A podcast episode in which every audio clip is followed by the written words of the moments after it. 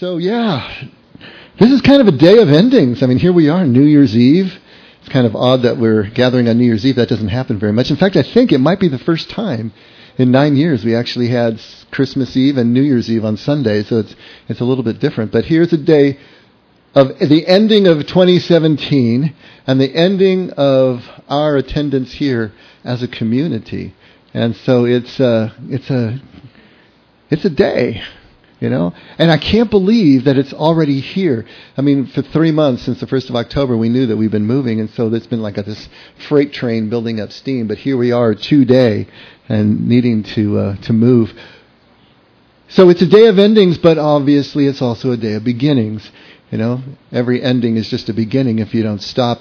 We talked as a board about maybe celebrating today you know, our last day here in the space, and we decided, no, we're not going to celebrate the ending. We're going to celebrate the beginning. So that was our choice, and so we'll be having a uh, kind of a grand opening celebration sometime later in January. We'll we'll be planning that. But um, this idea of the ending also being the beginning is uh, is something that I want to explore a bit this morning because it's been something that's really been going through my head as I've been retooling um, my my thoughts and, and just my perceptions and as we as we move into this new space after such a long time. People have asked me at intervals over, especially increasingly in the last uh, month, am I excited about the move? You know, and honestly, I think excited is is not the right word. I'm certainly anticipating, um, but excited. Let me see if I can develop that a little bit. People often comment about this room when they come in. I don't know if, if you have heard those comments or made them yourself, but people walk into this room sometimes for the first time. They'll comment that they feel something different here. You know, they feel a sense of something. Sometimes they call it spirit, the sense of the spirit. Sometimes they just call it a warmth. Sometimes they call it a feeling of, of connection or belonging. It can be a lot of different things. But we've heard this often through the years that people feel this. And for me, it's especially at night. If you haven't been here in this room at night, then you haven't been in this room because this room transforms at night. The way the lights come down and there's just kind of this ambient glow, and I just feel like I want to sit here forever when when it's like, especially with the tree and everything. It's just it's amazing. Friday, two days ago, I spent the entire day at the new space and I was clearing things out and getting everything prepped and ready for our move today. And so I was just doing just gnarly, ugly things like moving furniture that was still placed because some new flooring was put in and, and making room and storage to put things over. And then I spent the whole back end of the day just working on lights because I haven't had time to work with the stage lights and uh, they're all different, and the board is different. So I'm trying to figure this stuff out, and I'm cutting gels. You know what gels are? They're the little it's like colored cellophane that goes in front of the lights in little frames and gives them the color. So I had to regel things, and so I had a something like a 16 foot ladder to get up to one set of lights and a 10 foot ladder to get to another set of lights. So there was ladders, and when it got to the end of the day, this is about by six o'clock or so. I'd been there 10 hours or whatever it was, and I'm sitting on the stage. It's all dark, and I just have this one pool of light, the ones that I'm working on that were right overhead, and I'm sitting on the stage and cutting gels.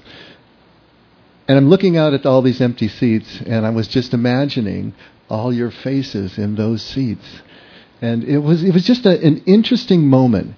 There, the entire building was was empty except for me. I'm sitting in this darkened room, cutting my gels, and just looking out, and I'm seeing your faces in these seats. And it was an interesting experience. You know, what did I feel about this new room? It's a room. It's a nice room, but it's just a room. You know, it, it's it's another space, and if we, I, I guess what I'm saying is, if, if we if we're just focused on the space alone, we're missing something.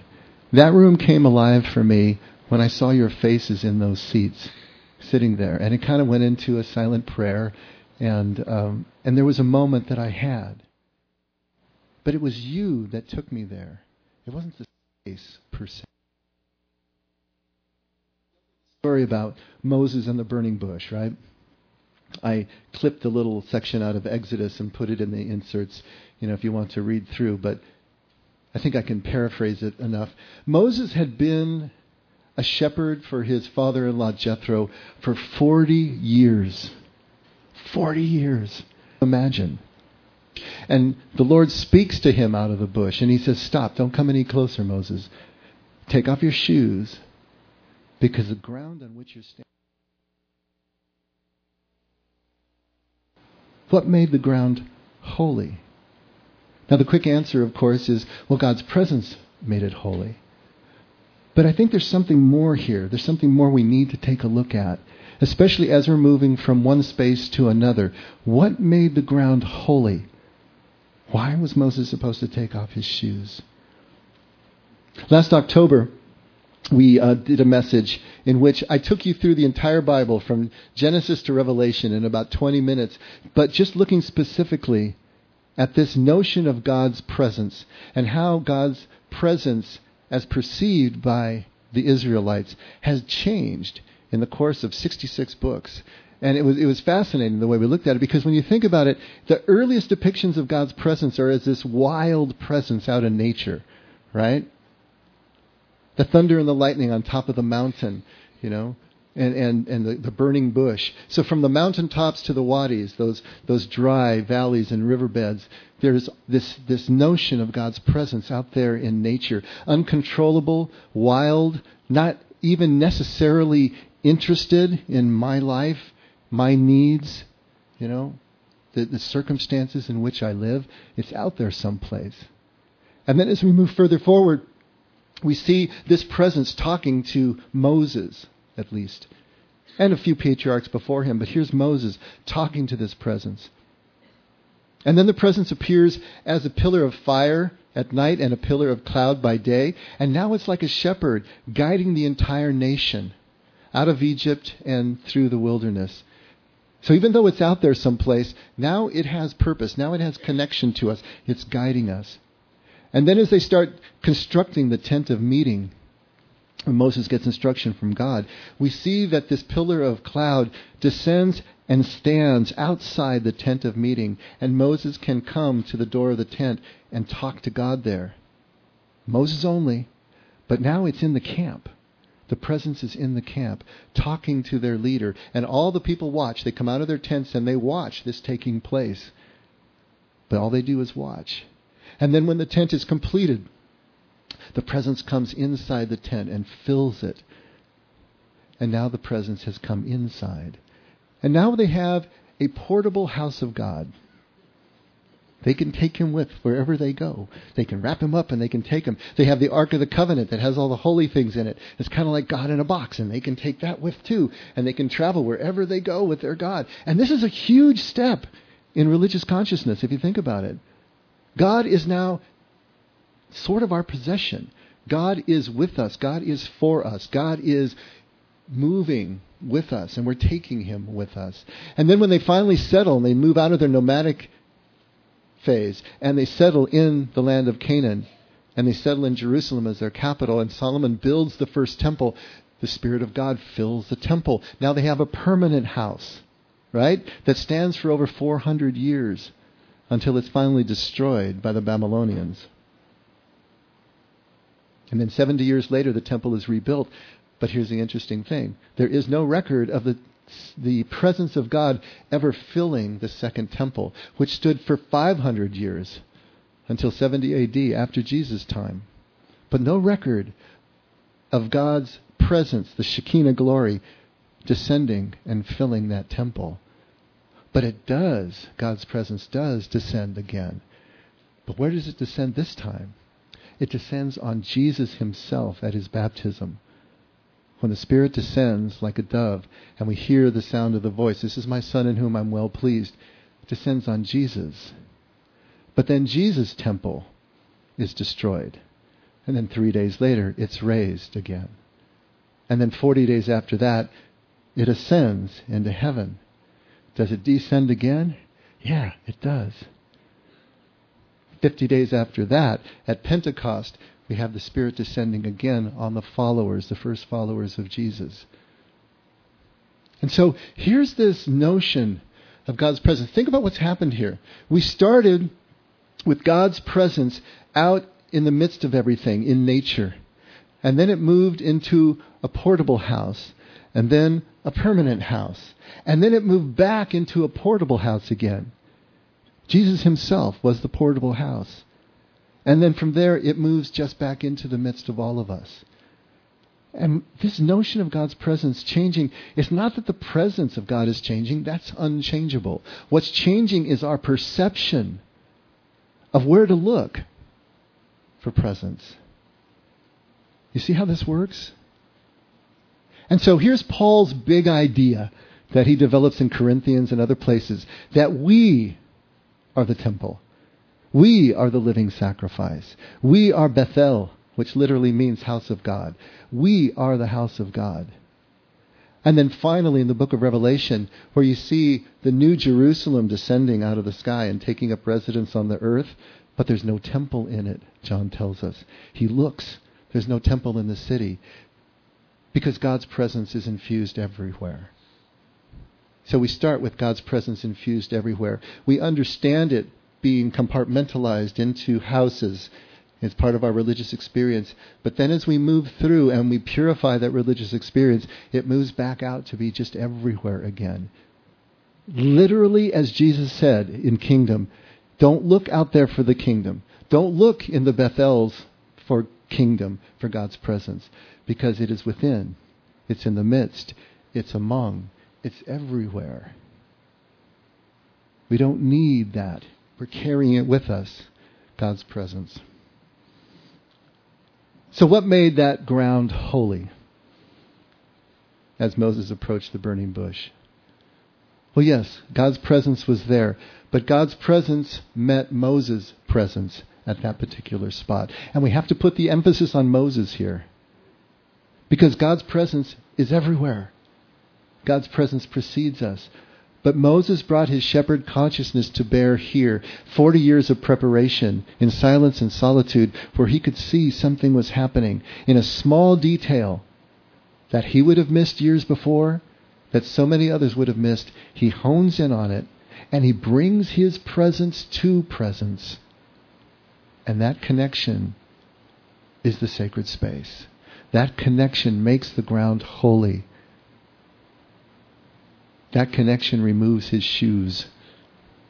And that's what we're talking about here.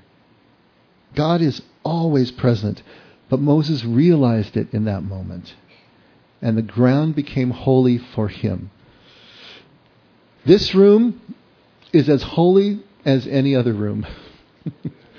no more, no less. It's filled with God's presence 24 7 to the rafters, to the max. You know, God's presence is perfectly present. And so it couldn't be any more and it couldn't be any less. All rooms have God in them to the same extent. God infuses everything that is. But for us, in this room, it's as holy as we make it. And here's the beauty we have made it holy these past nine years. That's what people feel when they come here. It's our presence meeting God's presence that then becomes this palpable thing that people can walk in for the first time and feel something different is going on here. They know it, they feel it. Our next room is as holy as this room. But we will only say that, we will only feel that, and others will only perceive that when we bring our full presence there and meet our God there in the same way that we've done here. When we bring our shepherd's consciousness, our awareness that we have honed in our own personal prayer, in our lives, becoming mindful, becoming present, becoming quieter internally, to see the details in all of the mundane, minute details, God's presence. When we do that, when we bring that there, then that is going to make that place consecrated as much as this place has ever been. You know, I suppose for me, this is why the word excited is not really the right word as I anticipate moving to the next space. Because it implies that that space is somehow greater, somehow superior to this space. Now it's larger, as Frank said. It's got more amenities. You know, that, that's great. But all of that stuff is only going to be meaningful as we gather there and notice that God is already there. Then that space will be a space that we can really call home. We will actually perceive God's presence descending and filling, even though He already is and already has. But we won't see it and we won't know it until we actually take off our shoes and become one with that presence. So, what is the house of God? What is Bethel? What, what is this thing that we're trying to approach here? And here's the catch. As soon as we define it, as soon as we lay it out, as soon as we create the edges, then God has already left the building. And I use that metaphorically, hyperbolically, because God never leaves the building. But our presence, our perception of God will leave the building. God is simply among, in the midst of, within. He's here now. As soon as we try to define it or confine it or compartmentalize it, make it portable so we can carry around, say that God is our possession in some way, that He's not somebody else's, we've already lost it before we begin. We have to understand we can't contain God, but we can hitch a ride with the Spirit that is always in motion. That's what we're trying to do here. We are God's house, not the space, not the building. We are Bethel. God fills us as much as he fills anything else. He is within, as Jesus said about kingdom, God's presence. It is within. And when we become aware of this presence, of our connection to it, then we are the holy ground as well. Our new house will be God's house when we meet Him there with full presence. And here's the thing. This isn't just going to happen in worship, this isn't just going to happen in prayer.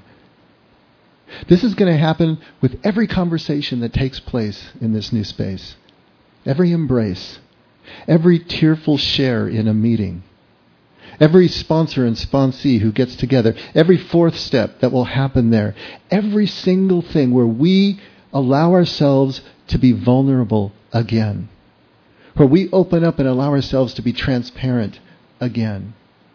When we break down those barriers, take the risk to let people really see who we are, to take the time to see the burning bush in another person's eyes and see God's presence there, that's where all this is taking place.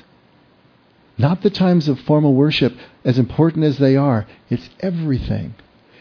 You all know as well as I do, we can go through all the formal worship we want to and never get to the place of vulnerability.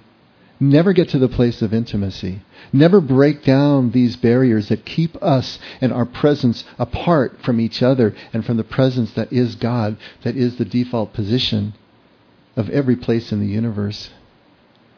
That's what's going to make the difference in this new place. That's what's going to change everything.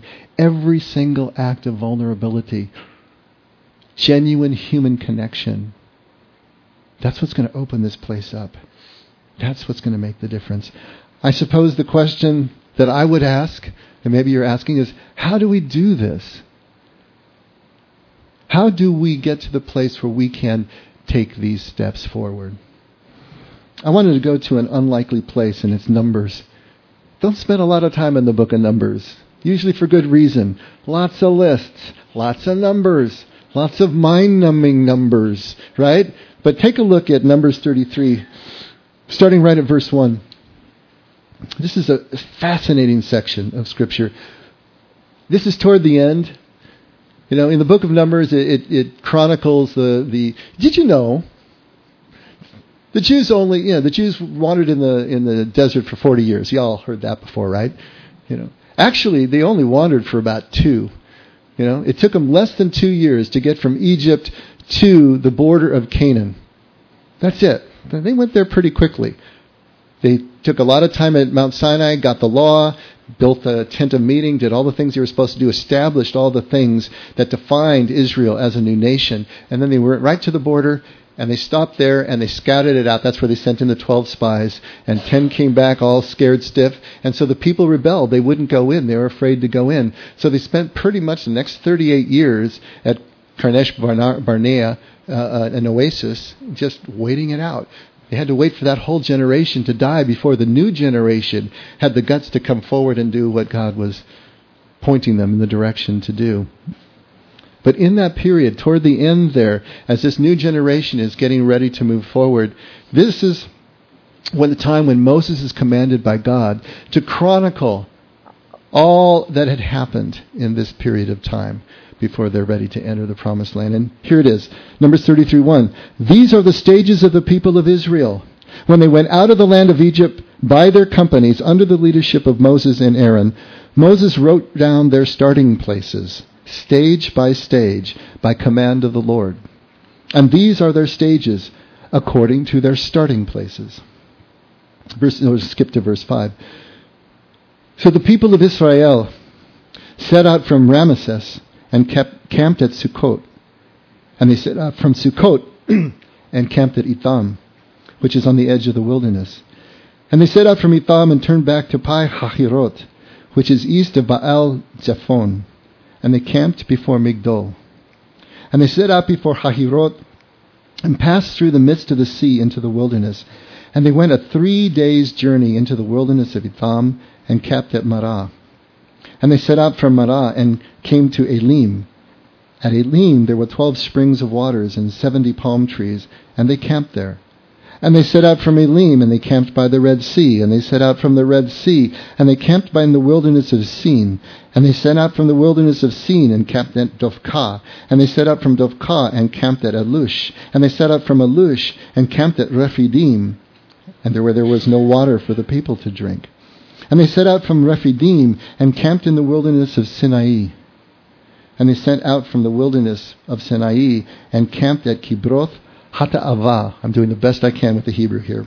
and they set out from Kibroth Hata'ava and camped at Hatzerot. And they set out from Hatzerot and camped at Rithmah. And they set out from Rithmah and camped at Rimon Peretz. And they set out from Rimon Peretz, and camped at Lipna, and somebody stop me! there are 29 more verses of this. right? They set out. They set out. They set out. This is numbers, right? Mind numbing list. They set out. 41 times they set out. 41 times Moses chronicles the starting places. Yes, there was a camp that they ended up in, but it specifically states they're setting out the starting places, not the ending places, the starting places. This is a fascinating, tiny little detail. One of those burning bush moments that if you're moving through the Bible, you know, at 60 miles an hour, that Bible in a year thing, you're just going to miss this. This is going to be another mind numbing list. But this detail is important. This one detail if you really think about it, defines an entire worldview of a people. It defines the way that they looked at life, the way they experienced life, the way they went through life, so different than we do. When we start out on a journey, what are we doing? We have a destination in mind, right? We have an outcome in mind. Everything that we do is moving toward that destination. We're not thinking about the starting place, that's incidental. We're thinking about the destination. And the success of that journey or the success of that task is all encompassed in meeting that destination, hitting that particular outcome. Now think about the Jews' experience here. They were a nomadic people. They were basically moving from water to water with thousands of people with them. I mean, the, the accounts of how many Israelites uh, were actually that actually left Egypt vary greatly. And but the numbers could be in the hundreds of thousands, if if if the if the uh, scriptures are to be taken literally. You've got that many people. You've got livestock. You've got all of your stuff. You've got your tents, and you set out from a place that has water, a place where you can camp and survive, and you don't exactly know where you're going. You got to find water. Have you ever just started driving and didn't really know where you're going? Just, I'm going to see what I see. I'm going to make sure that if I pass the world's largest ball of twine, I'm going to go check it out. Have you ever done that? Just, I'm just going to go. Now imagine taking a trip like that, where you set out in a general direction, but your whole life depends on whether you're going to get to water again before things start dying. It's a whole different conception. Life in the desert. The, the desert is like the ocean, you know, the great expanse of the ocean. Can you get to an island soon enough? Can you get to an oasis soon enough? Such a different experience. So they're starting out, but they don't know where the destination will be. They haven't got that clearly formed. They'll know it when they see it, right? But they don't exactly know. So their journeys are defined by the starting points, not the ending points. Just stop for a minute and see how that changes, how that would change your perception, our perception. If we didn't have a stranglehold on the outcome, if we didn't have a clear idea of where it is we think we're going, but we're just willing to start out, to set out 41 times. The Israelites just set out. They started, and they had to trust. They had to trust their God. They had to trust their leaders that they were going in a direction that would find water again in time before their families and their livestock started to die. Completely different way of living life. Now we've been camped here for nine years, right? and now we're setting out. And it's New Year's Eve, and this is uh, not an ending place, but now it's a beginning. We're beginning. We're setting out. We're starting out. I'm going to be setting out again, I'm sure, at some point. You know? It's all about setting out into the unknown and letting that be okay. Not having a clear idea of what it is the outcome is going to be, but willing to take that step, willing to take that risk.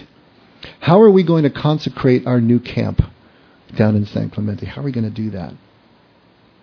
Simply by being willing to set out each and every day into that vulnerability that we're talking about, not knowing how it's going to work out Every time you give your heart to somebody, every time you allow yourself to let someone in, you have no idea where you're going to find water again. You have no idea what that outcome is going to be. You have put yourself at risk. You could get really hurt. And I guarantee you, over time, you will get really hurt. You will have your heart broken. Are you willing to set out again? and again and again and trust that there will be water for your soul, for your broken heart, for your spirit, for relationships. This is going to make all the difference. If we have this one outcome in mind and we're only shooting toward that, whatever that might be, then we'd be completely negating the experience of living in the Spirit. What that really means what that looked like in desert spirituality, where the people looked for their God in those fierce landscapes and saw Him there. Are we willing to set out past what's familiar, past what seems safe or comfortable, into a new fierce landscape? Are we willing to do that? Are we willing to set out and let ourselves be really seen, as imperfect as we are, and risk losing people if they could really see who we are, would they really like us? We wonder.